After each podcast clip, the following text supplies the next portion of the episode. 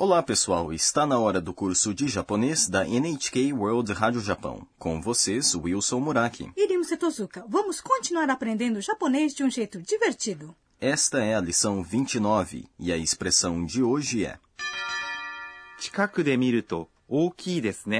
Quando olhamos de perto, ele é grande, não é? A protagonista das nossas histórias é a Ana, uma estudante da Tailândia que está no Japão. A Ana está visitando a cidade de Shizuoka, local de nascimento da sua amiga Sakura. Hoje, o primo da Sakura, o Kenta, está levando a Ana para um lugar de onde se pode tirar ótimas fotos do Monte Fuji. O Monte Fuji é a montanha mais alta do Japão. Ela é um patrimônio cultural da humanidade da Unesco. Agora vamos ouvir o diálogo da lição 29. A expressão de hoje é: Quando olhamos de perto, ele é grande, não é?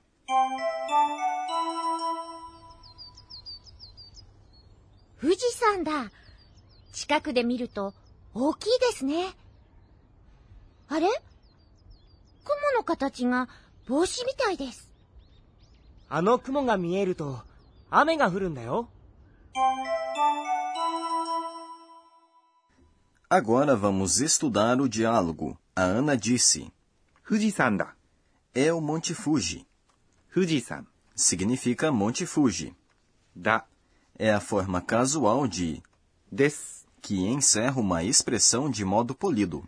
San em Fujisan é igual ao honorífico San colocado depois dos nomes das pessoas? Não, mas a pronúncia é a mesma. Montanha em japonês é. 山。 No entanto, a pronúncia muda para 山。 quando essa palavra é colocada depois do nome de algumas montanhas.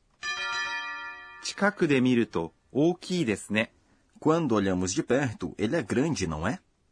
Essa é a nossa expressão de hoje. Nessa sentença, o sujeito Fujisan, Monte Fuji, foi omitido. Chikaku significa perto. De é uma partícula que indica lugar. Miru é a forma do dicionário de mimas, olhar. To é uma partícula que indica uma condição. Essa partícula é usada em situações em que, quando algo acontece ou se algo acontece, outra coisa ocorre como resultado. Portanto, indica uma relação de causa e efeito. Assim, 近くで見ると significa quando olhamos de perto. Mas cuidado, verbos devem estar na forma do dicionário ou forma nai antes de to. Caso a partícula to seja colocada depois de verbos, ela indica uma condição, certo? Exatamente. O que é grande, pequeno se diz chisai. Des é uma palavra que encerra uma sentença de modo polido. Ne é uma partícula usada ao final de sentenças para buscar a concordância da pessoa com quem se fala. Agora vamos praticar dizendo em japonês quando olhamos de perto, ele é grande, não é? 近くで見ると大きいですね。 E a Ana nota uma coisa. あれ雲の形が帽子みたいです。 Ué, a forma da nuvem parece um chapéu. あれ É uma interjeição usada quando se nota algo. 雲 Significa nuvem. の é uma partícula que conecta dois substantivos.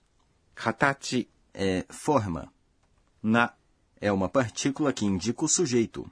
Neste caso, como no katachi, forma da nuvem, é o sujeito. Boshi é chapéu. Mitai significa parece. Des encerra uma sentença de modo polido. Uma nuvem que parece um chapéu? Uma nuvem que paira sobre um pico isolado como se fosse um chapéu é chamada de kasangumo. Acredita-se que esse tipo de nuvem seja um sinal de chuva. E o Kenta explica para Ana.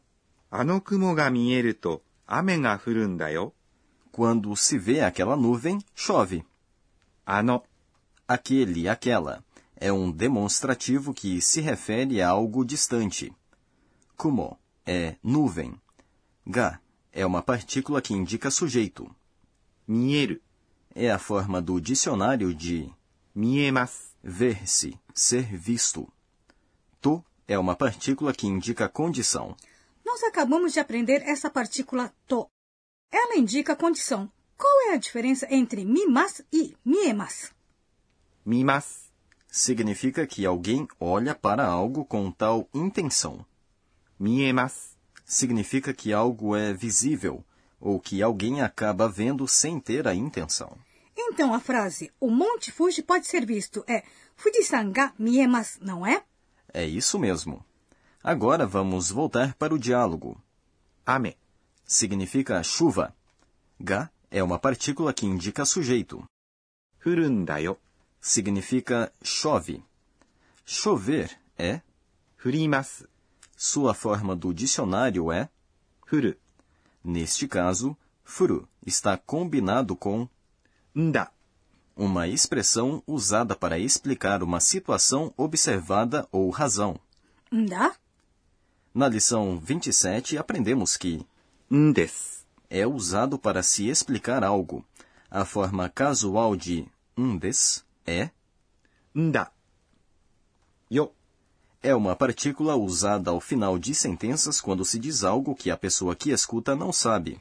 Portanto, ame ga furundayo significa chove ou chove, sabia?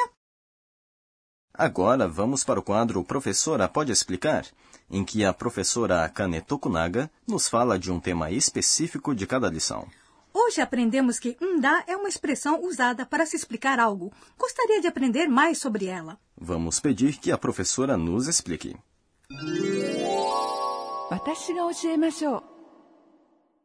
E a professora diz: a forma básica de nda é noda. Usa-se noda ao fim de sentenças para se explicar uma situação observada, a razão ou em qual situação. Em conversas casuais, usa-se nda. De modo polido, disse "des" Não se podem usar verbos na forma mas antes de noda. É preciso usar verbos na forma casual, como na forma do dicionário ou na forma tá.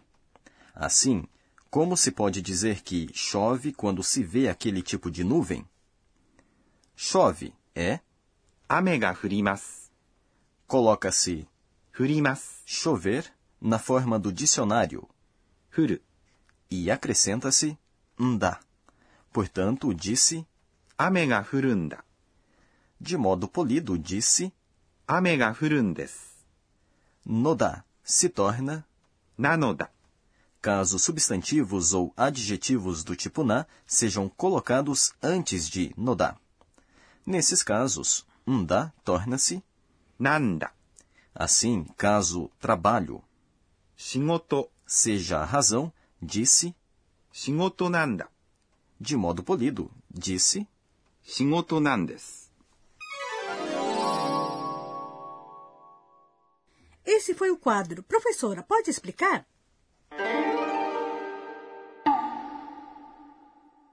Agora vamos para o quadro Onomatopeia do Dia, em que aprendemos palavras e expressões japonesas que representam sons, ruídos e comportamentos.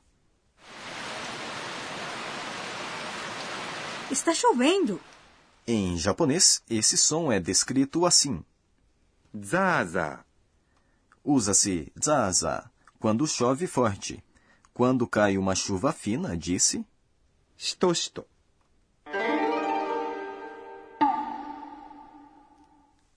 Esse foi o quadro Onomatopeia do Dia.